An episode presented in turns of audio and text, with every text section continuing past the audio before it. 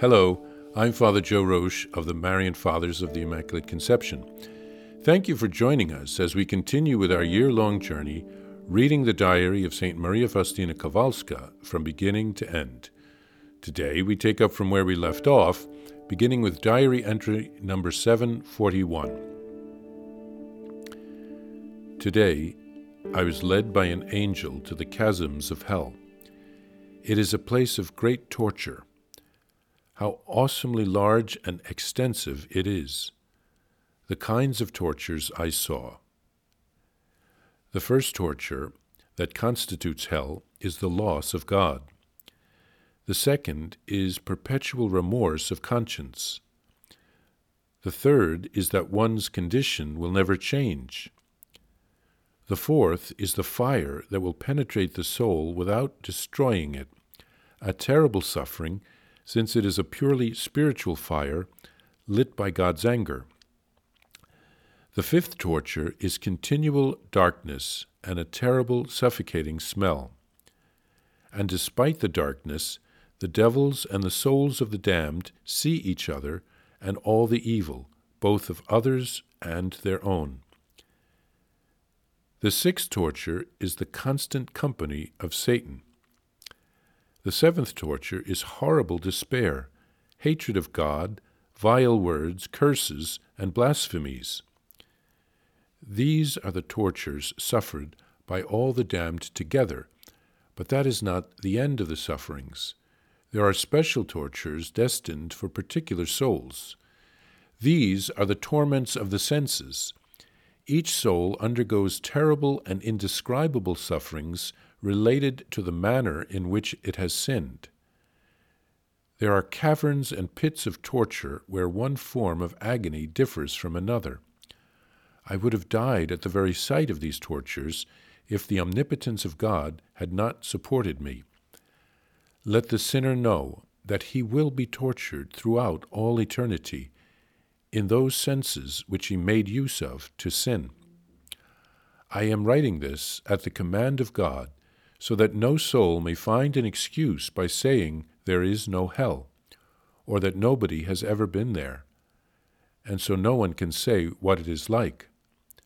I, Sister Faustina, by the order of God, have visited the abysses of hell, so that I might tell souls about it and testify to its existence. I cannot speak about it now, but I have received a command from God to leave it in writing. The devils were full of hatred for me, but they had to obey me at the command of God.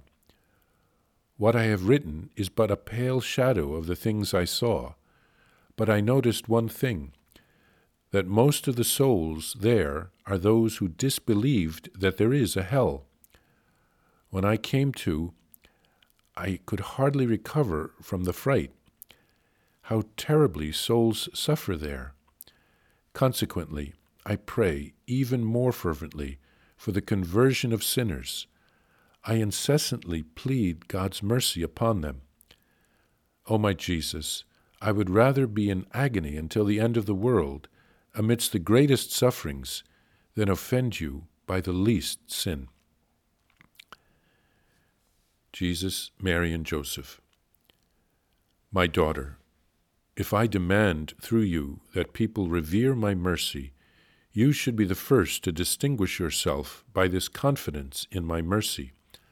I demand from you deeds of mercy which are to arise out of love for me.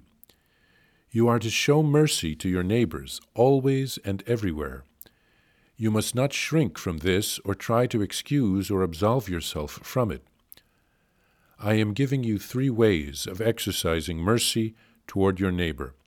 The first, by deed, the second, by word, the third, by prayer. In these three degrees is contained the fullness of mercy, and it is an unquestionable questionable proof of love for me. By these means, a soul glorifies and pays reverence to my mercy. Yes, the first Sunday after Easter is the feast of mercy, but there must also be acts of mercy, and I demand the worship of my mercy through the solemn celebration of the feast and through the veneration of the image which is painted.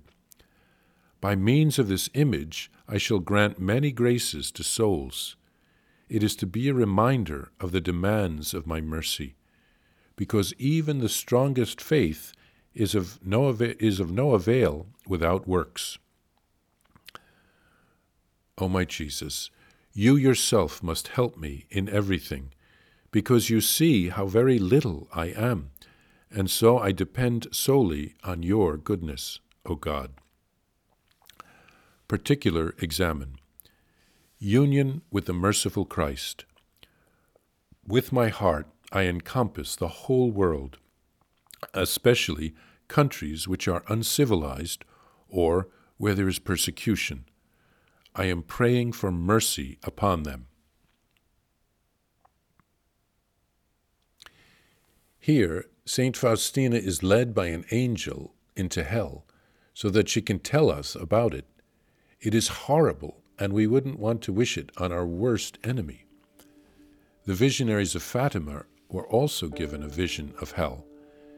They spent the rest of their lives praying for the conversion of sinners and that no one would choose hell. The evil one wants people to believe that hell doesn't exist, but it does. Let's turn to our Lord and ask for His mercy while we can. Then Jesus tells Faustina that she must practice mercy and have confidence in Him. St. Faustina loves Jesus, and so she must show it through deeds of mercy and we need to do the same. We should show our love for Jesus through deeds of mercy, and then through speaking about mercy, and then through praying for others when it is not possible to show that mercy more concretely. Jesus also speaks of the feast of mercy on the octave of Easter and the veneration of the image on that day. And he promises to pour out many graces on that day, and especially through the image.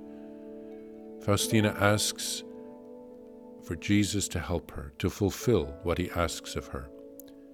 In her particular examen, St. Faustina looks at how she is uniting herself with the merciful Christ, and she prays for his intentions, especially for those parts of the world which are uncivilized and where there is persecution and she asks that God's mercy be poured out upon them.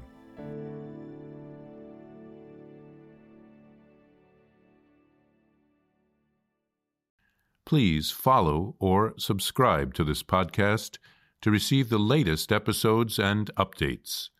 If you have enjoyed this podcast, I invite you to leave a review. Reviews greatly improve our podcast ranking and will help other people throughout the world find St. Faustina's Diary in a Year. Remember, Jesus promised St. Faustina in Diary number 1075 souls who spread the honor of divine mercy are protected by God like an infant by a gentle mother. Please help us spread the message of divine mercy. Thank you, and God bless you. Visit shopmercy.org to order your copy of Divine Mercy in My Soul, the diary of St. Maria Faustina Kowalska. It's available in print in English, Spanish, and Polish, and in English as an e-book, available now on shopmercy.org. Are you enjoying this podcast? I invite you to listen to more shows brought to you by the Marian Fathers of the Immaculate Conception. Join us daily for enriching spiritual content, which will help you on your journey with Jesus Christ. Simply visit DivineMercyPlus.org for a complete list of our shows. That's DivineMercyPlus.org.